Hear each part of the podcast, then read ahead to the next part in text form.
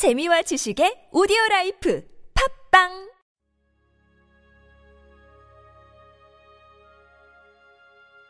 하나님은 나의 주님이십니다. 감정이 아니라 의지입니다. 요한복음 21장 7절 말씀. 시몬 베드로가 벗고 있다가 주님이라 하는 말을 듣고 겉옷을 두른 후에 바다로 뛰어내리더라. 힘과 뜻을 다해 모든 것을 무조건 다 내려놓았던 위기를 지난 적이 있습니까? 그것은 의지의 위기였을 겁니다.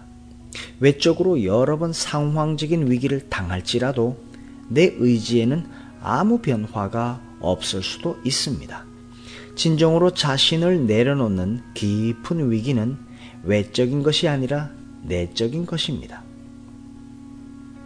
심지어 외적인 것을 내려놓는 것이 내적으로는 철저하게 무엇인가에 얽매여 있는 조짐일 수도 있습니다.